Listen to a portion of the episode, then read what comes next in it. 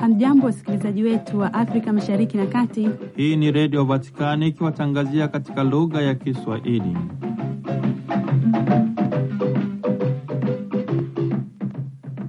Karibu ndugu msikilizaji wa redio Vatikani popote pale ulipo, wakati huu ninapokutandazia mkeka wa matangazo yetu kwa habari zifuatazo. Tarehe 8 Februari mwaka elfu mbili na ishirini na nne mama kanisa anaadhimisha kumbukizi ya miaka kumi tangu Baba Mtakatifu Francisco alipoanzisha siku ya kimataifa ya sala na tafakari ili kupambana na biashara haramu ya binadamu ambayo kwa mwaka huu inalogeshwa na kauli mbiu kutembea katika utu, kusikiliza, kuota ndoto na kutenda. Wajumbe wa Baraza la Ibada na Nidhamu ya Sakramenti za Kanisa Alhamisi tarehe 8 Februari 2024 wamekutana na kuzungumza na Baba Mtakatifu Francisco ambaye katika hotuba yake amekazia kuhusu kumbukizi ya miaka 60 tangu mababa wa Mtaguso Mkuu wa Pili wa Vatikani wachapishe hati kuhusu liturujia ya Kanisa, uaminifu wa Kanisa, upyaisho wa liturujia ya Kanisa, majiundo ya wahudumu wa liturujia pamoja na watu wa Mungu. Washiriki wa kongamano la majiundo endelevu Alhamisi tarehe 8 Februari elfu mbili na ishirini na nne wamekutana na kuzungumza na Baba Mtakatifu Francisco ambaye katika hotuba yake amewashukuru mapadri kwa huduma kwa watu wa Mungu. Amewataka wawe ni vyombo na mashuhuda wa Injili ya furaha, wawe ni sehemu ya watu wa Mungu na wazalishaji wa huduma. Kwa niaba ya Angela Rezaula, mimi ni Padre Richard Mjigwa ni kutakia usikivu mwema wa matangazo yetu.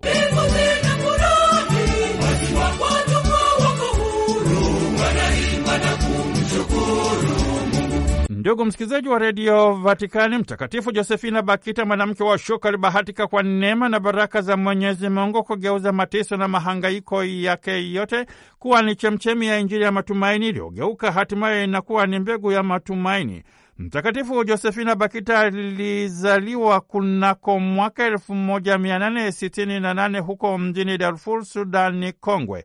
Akatekwa nyara na watu wasiojulikana, akauzwa utumwani na hatimaye akanunuliwa na balozi wa Italia mjini Khartum, aliyempeleka mjini Venesia. Akafundishwa katekesi na hatimaye kubatizwa. Baadaye alijiunga na shirika la mabinti wa upendo wa Mtakatifu Magdalena wa Kanosa, akijitoa sadaka bila ya kujibakiza kwa ajili ya huduma. Alifariki dunia tarehe 8 Februari mwaka 1947 huko Skio nchini Italia. Mtakatifu Yohane Paulo wa Pili akamtangaza Josefina Bakita kuwa mwenye heri tarehe 17 Mei mwaka 1992 na hatimaye akamtangaza kuwa mtakatifu tarehe mosi Oktoba mwaka 2000 katika maadhimisho ya jubilei kuu ya miaka 2000 ya Ukristo. Katika maadhimisho ya kumbukumbu ya Mtakatifu Josefina Bakita kunako mwaka elfu mbili na kumi na tano kanisa chini ya uongozi wa Baba Mtakatifu Francisco likaanzisha siku ya kimataifa ya sala na tafakari ili kupambana na biashara haramu ya binadamu na mifumo yote ya utumwa wa mambo leo inayoendelea kudhalilisha utu, heshima na haki msingi za binadamu aliyeumbwa kwa sura na mfano wa Mungu. Huu ni muda mwafaka kwa ajili ya kusali na kuwaombea waathirika wa ubidhaishaji wa maumbile ya binadamu. Tarehe nane Februari mwaka elfu mbili na ishirini na nne mama kanisa anaadhimisha kumbukizi ya miaka kumi tangu Baba Mtakatifu Francisco alipoanzisha siku ya kimataifa ya sala na tafakari ili kupambana na biashara haramu ya binadamu ambayo kwa mwaka huu inanogeshwa na kauli mbiu kutembea katika utu, kusikiliza, kuota ndoto na kutenda. Baba Mtakatifu anapenda kuungana na wadau kutoka sehemu mbalimbali za dunia ili kusali na kutafakari kuhusu athari za ubidhaishaji wa maumbile ya binadamu. Kama sehemu ya kumbukizi ya miaka kumi tangu kuanzishwa kwa siku hii, Baba Mtakatifu katika ujumbe wake anakazia umuhimu wa kutembea katika utu, kusikiliza, kuota ndoto na kutenda. Mtakatifu Yosefina Bakita akiwa mtoto mdogo alitekwa nyara na watu wasiojulikana, akauzwa utumwani na hatimaye akaokolewa, na huo ukawa ni mwanzo wa maisha mapya. Huu ni mwaliko kwa waamini na watu wote wenye mapenzi mema kuwa na ujasiri wa kufungua macho na nyoyo zao kwa ndugu zao wanaotekwa, ili waweze kuwa ni sauti ya wale wasiokuwa na sauti, kwa kutambua na kusimama kidete kulinda, kutetea na kudumisha utu, heshima na haki msingi za binadamu, pamoja na kupambana na Afrika na ubidhaishaji wa maumbile ya binadamu, pamoja na mifumo yote ya utumwa mambo leo, ambalo ni janga lililofichama sana. Baba Mtakatifu anawashukuru na kuwapongeza wadau wa tasnia ya mawasiliano ya jamii ambao kwa ujasiri mkubwa wameanika hadharani ubidhaishaji wa maumbile ya binadamu pamoja na mifumo mbalimbali ya utumwa wa mambo leo, lakini kutokana na utandawazi usiojali wala kuguswa na mahangaiko ya wengine, ubidhaishaji wa maumbile ya binadamu, hili si jambo la kushangaza tena. Huu ni mwaliko wa kushikamana na waathirika kwa kuwajibika zaidi dhidi ya biashara haramu ya binadamu kwa kutembea katika utu, kusikiliza, kuota ndoto na kutenda dhidi ya ubidhaishaji wa maumbile ya binadamu. Kumbe watu wajenge utamaduni wa kuwasikiliza waathirika wa biashara haramu ya binadamu na mifumo yote ya utumwa wa mamboleo, hasa wanawake, wasichana na watoto wadogo ambao ni waathirika wakoo wasikilizwe na kuhamasishwa na simulizi za mateso na mahangaiko yao ili hatimaye kuota ndoto ya watu kuishi kwa uhuru pamoja na kuheshimu utu wao. Baba Mtakatifu anasema kwa nguvu ya Roho wa Kristo Yesu, waamini na wadau mbalimbali watekeleze kwa vitendo mapambano dhidi ya biashara haramu ya binadamu ili kulinda utu, heshima na haki msingi za binadamu. Vitendo hivi vinaweza kuwa ni katika mfumo wa sala kwa kuvishirikisha vyama na mashirika mbalimbali ili kuwatetea waathirika kutoka katika medani mbalimbali za maisha. Kwa hakika watu wanaweza kushinda vita hii. Jambo la msingi ni kutafuta mzizi wa biashara hii haramu na baadaye kufanya mabadiliko makubwa. Mtakatifu Josefina Bakita ni kielelezo cha watu wanaweza kukombolewa licha ya hali yao ya utumwa. Kumbe huu ni wito wa kupambana na ubidhaishaji wa maumbile ya binadamu ili kuwarejeshea waathirika utu, heshima na haki zao msingi. Waamini watende na kamwe wasisutwe na dhamiri zao nyofu kwa kushindwa kuwasaidia waathirika. Baba Mtakatifu Francisco anawashukuru na kuwapongeza washiriki wote wa maadhimisho ya kumbukizi ya miaka kumi tangu kuanzishwa kwa siku ya kimataifa ya sala na tafakari ili kupambana na biashara haramu ya binadamu ambayo kwa mwaka huu inanogeshwa na kauli mbiu kutembea katika utu, kusikiliza, kuota ndoto na kutenda, ili kujenga udugu wa kibinadamu na amani.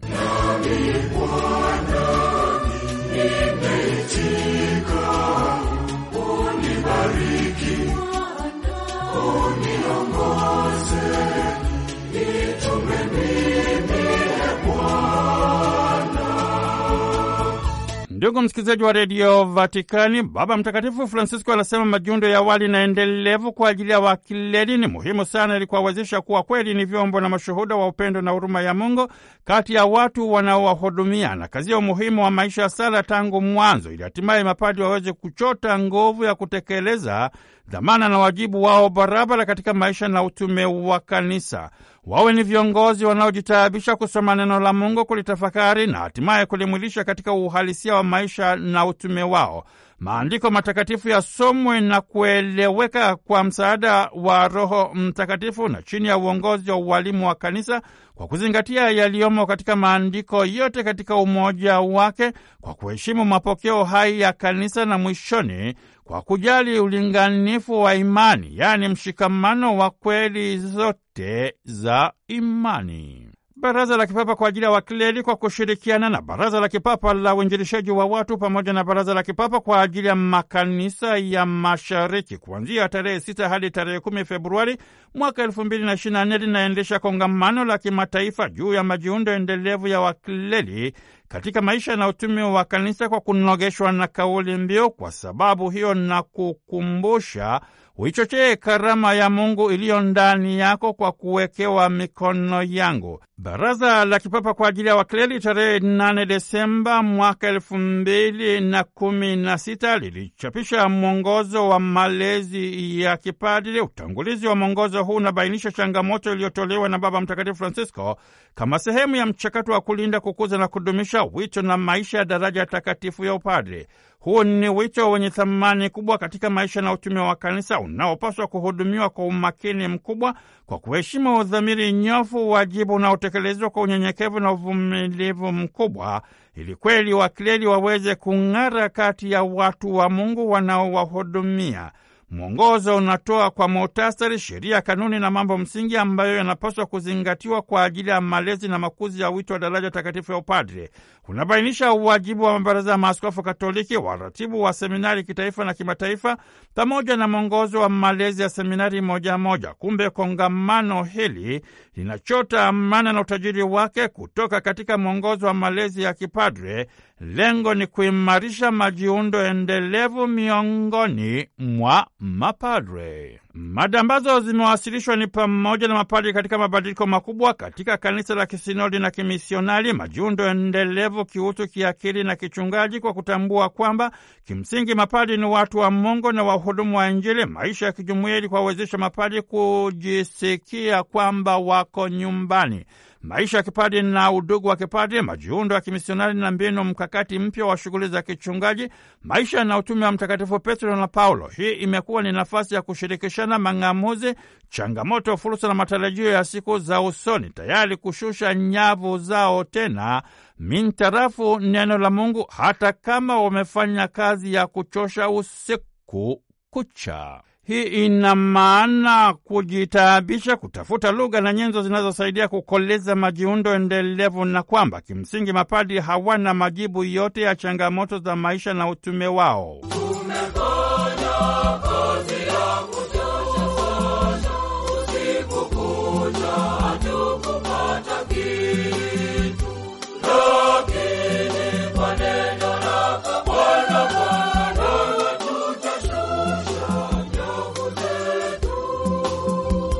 Ndugu msikilizaji wa redio Vatikani, kumbe kongamano hili linalenga pamoja na mambo mengine kupiaisha zawadi ya daraja takatifu ya upade, kugundua tena na tena kwamba wao ni wapakwa wa Bwana, tayari kuwasha moto wa ari na huduma ya kitume kwa watu wa Mungu. Washiriki wa kongamano hili la majiundo endelevu Alhamisi tarehe 8 Februari 2024 wamekutana na kuzungumza na Baba Mtakatifu Francisco ambaye katika hotuba yake amewashukuru mapadri kwa huduma kwa watu wa Mungu. Amewataka wawe ni vyombo na mashuhuda wa Injili ya furaha, wawe ni sehemu ya watu wa Mungu na wazalishaji wa huduma. Baba Mtakatifu anawataka mapadri kuwa ni vyombo na mashuhuda wa furaha ya Injili kwa kujenga na kudumisha mahusiano na mafungamano na Kristo Yesu anayewaokoa kutoka katika ubinafsi na uchoyo wao, tayari kuwakirimia maana ya maisha, upendo na matumaini, kwa kutambua kwamba kwa hakika wanapendwa na Mwenyezi Mungu mwingi wa huruma na mapendo, tayari kumtangaza na kumshuhudia Kristo Yesu aliyeteswa akafa na kufufuka kwa wafu wanapaswa kuwa ni mashuhuda kabla ya kuwa ni waalimu. Mwongozo wa malezi ya kipadri unakazia pamoja na mambo mengine kwamba mapadri ni watumishi na wamisionari wa ufalme wa Mungu, mashuhuda na vyombo vya furaha ya Injili. Vinginevyo mapadri wanaweza kujisikia kuwa ni wamiliki wa daraja takatifu. Kumbe mapadri wanapaswa kuwa ni mitume wa Yesu kwa njia ya mfumo wa maisha na utume wao. Vinginevyo wanaweza kujikuta wakiwa wamemezwa na malimwengo na hivyo kutopea katika uharibifu. Majiundo endelevu ya makleri yapewe kipaumbele cha kwanza, tayari kutoa huduma kwa watu wa Mungu katika marika yote, tayari kupambana na changamoto za maisha na utume wa kipadri, hatimaye faraja ya Injili iweze kuwafikia watu wote wa Mungu kwa njia ya utu uliofundwa na Roho Mtakatifu. Mapadri watambue kwamba wao ni sehemu ya hija ya safari ya watu wa Mungu katika maisha yao, wakati wa raha, furaha na machungo ya maisha. Daima mapadri na maaskofu washikamane na kufungamana na watu wa Mungu ili kujenga na kudumisha udugu wa kipadri na ujenzi wa kanisa la kisinodi. Mapadri wawe ni wazalishaji wa huduma kwa mfano wa Kristo Yesu, mchungaji mwema, alivyofanya siku ile iliyotangulia kuteswa kwake.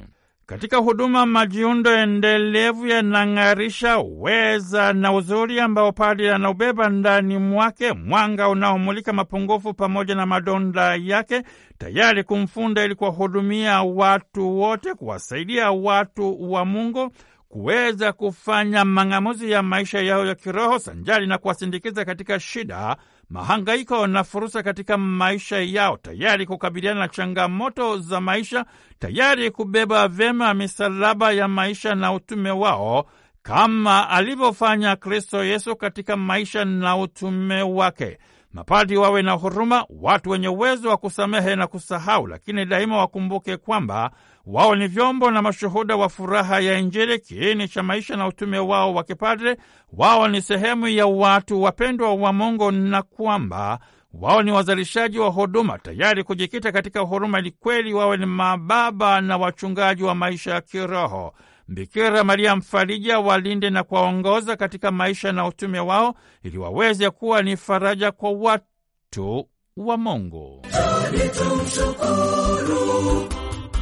Ndugu msikilizaji wa redio Vatikani, baraza la kipapa la ibada na nidhamu ya sakramenti za kanisa kuanzia tarehe 6 Februari hadi tarehe 10 Februari mwaka 2024 linaadhimisha mkutano wake wa mwaka kwa kuongozwa na kauli mbiu nendeni mkatuandalie Pasaka tupate kuila.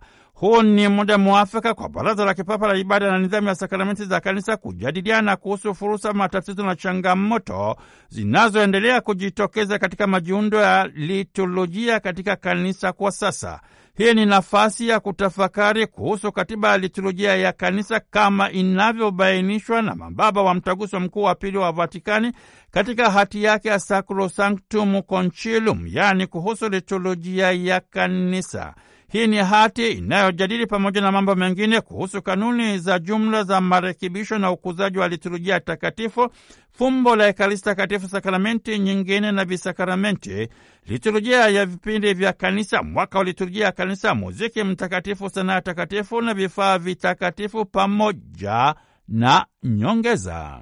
Mababa wa Mtaguso Mkuu wa Pili wa Vatikani wanahimiza malezi ya kiliturujia na ushiriki hai wa waamini katika maadhimisho ya mafumbo ya kanisa kwa kuzingatia marekebisho ya liturujia takatifu, sanjali na kuendeleza malezi na majiundo endelevu kwa wakileli pamoja na waamini walei. Mababa wa Mtaguso Mkuu wa Pili wa Vatikani wanafafanua nafasi ya liturujia katika fumbo la kanisa kwa kusema kwamba maana kwa njia ya liturujia, hasa sadaka takatifu ya Ekaristi, latimizwa tendo la ukombozi wetu.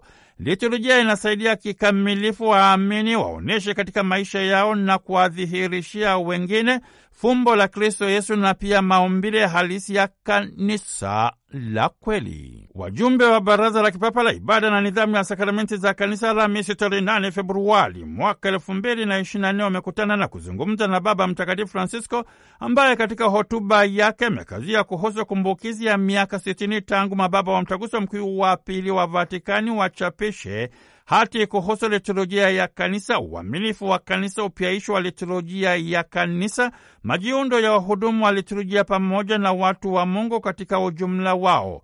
Mababa wa Mtaguso Mkuu wa Pili wa Vatikani waliazimu kukuza kila siku maisha ya Kikristo kati ya waamini, kuzilinganisha taratibu zile zinazobadilika na mahitaji mamboleo, kuyahimiza mambo yale yote yanayosaidia kuleta umoja kati ya waamini kuyaimarisha yale yote yanayofaa kwa kuwatia wote kundeni mwa kanisa. Mababa wanajali kwa namna pekee kurekebisha na kukuza liturujia kiroho, kichungaji, kiakumene na kimisionari, na kwamba marekebisho ya liturujia ya kanisa ndicho kiini cha marekebisho ya kanisa ili kujenga na kudumisha umoja na ushirika wa kanisa.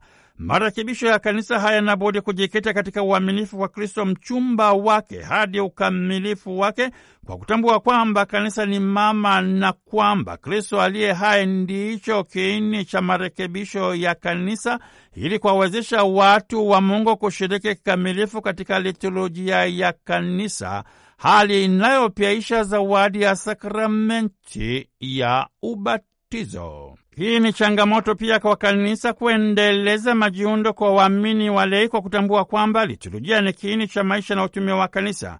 Kipaumbele cha kwanza ni wahudumu wa mafumbo ya kanisa, ili kwa njia yao waweze kuwasindikiza na kuwasaidia waamini walei kushiriki kamilifu katika maadhimisho ya liturujia ya kanisa, tayari kumtangaza na kumshuhudia Kristo Yesu aliyeteswa akafa na kufufuka kwa wafu, Kristo aliye hai anayeleta mabadiliko katika katika maisha.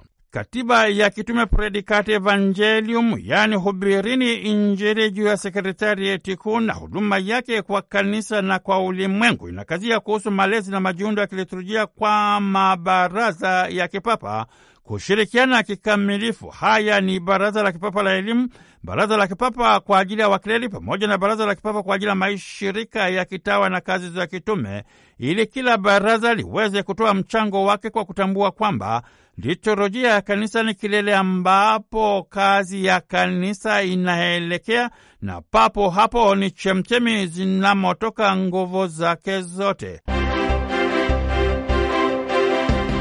Kardinali Michael Cher ni mwenyekiti wa Baraza la Kipapa la kuhamasisha huduma ya maendeleo fungamani ya binadamu, akiwa huko Malakara nchini Sudani Kusini, aliadhimisha ibada ya misa takatifu kwenye siku kuu ya Mtakatifu Josefini Bakita, sanjari na siku ya kimataifa ya sala na tafakari dhidi ya biashara haramu ya binadamu, tarehe 8 Februari 2024 katika fursa ya kuadhimisha mwaka mmoja tangu Papa Francisco alipotembelea nchi hiyo kuanzia tarehe tatu hadi tano Februari elfu mbili na ishirini na tatu. Katika mahubiri yake amesema siku hizi tunatambua kumbukumbu kumbu ya ziara ya Mtakatifu Papa Francisco nchini Sudani Kusini katika hija na wenzake wawili kutoka Uingereza ambao walikuja kupeleka ujumbe wa amani. Mbegu ya amani ilipandwa na ni wajibu wao kuifanya ikue.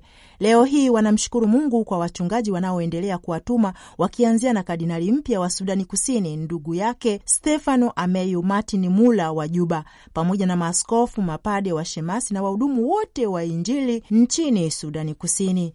Kwa namna ya pekee kardinali amemshukuru Mungu siku hiyo kwa ajili ya ndugu watatu ambao walikuwa wanakaribia kuwekwa wakfu wa ushemasi. Katika roho hiyo ya shukurani, walikuwa wakiadhimisha pia sherehe ya Mtakatifu Josephine Bakita. Kardinali Chani alisisitiza kuwa mtakatifu huyo anapendwa sana hapo Malakala, Sudani Kusini na kwingineko nchini Sudani na katika ulimwengu wote wa Kikatoliki. Kardinali Chani aliendelea kusema, tunapoingia kwenye mantiki ya kupigana ya mgawanyiko kati yetu ya hisia mbaya moja dhidi ya mwingine tunapoteza ubinadamu wetu, na mara nyingi sana tunafikiri tunahitaji ubinadamu kuwa na hutu zaidi, na hii ndiyo kazi ambayo Mtakatifu Bakita anatufundisha kufanya ubinadamu, kujifanya kuwa binadamu na kuwafanya wengine kuwa binadamu. Kardinali aliongeza, tukigeukia sasa Sudani Kusini ya leo hii, kila mahali wanahitaji kuwa makini sana ili kubaki waaminifu kwa Mungu wa Yesu Kristo ambaye ni Mungu wa amani,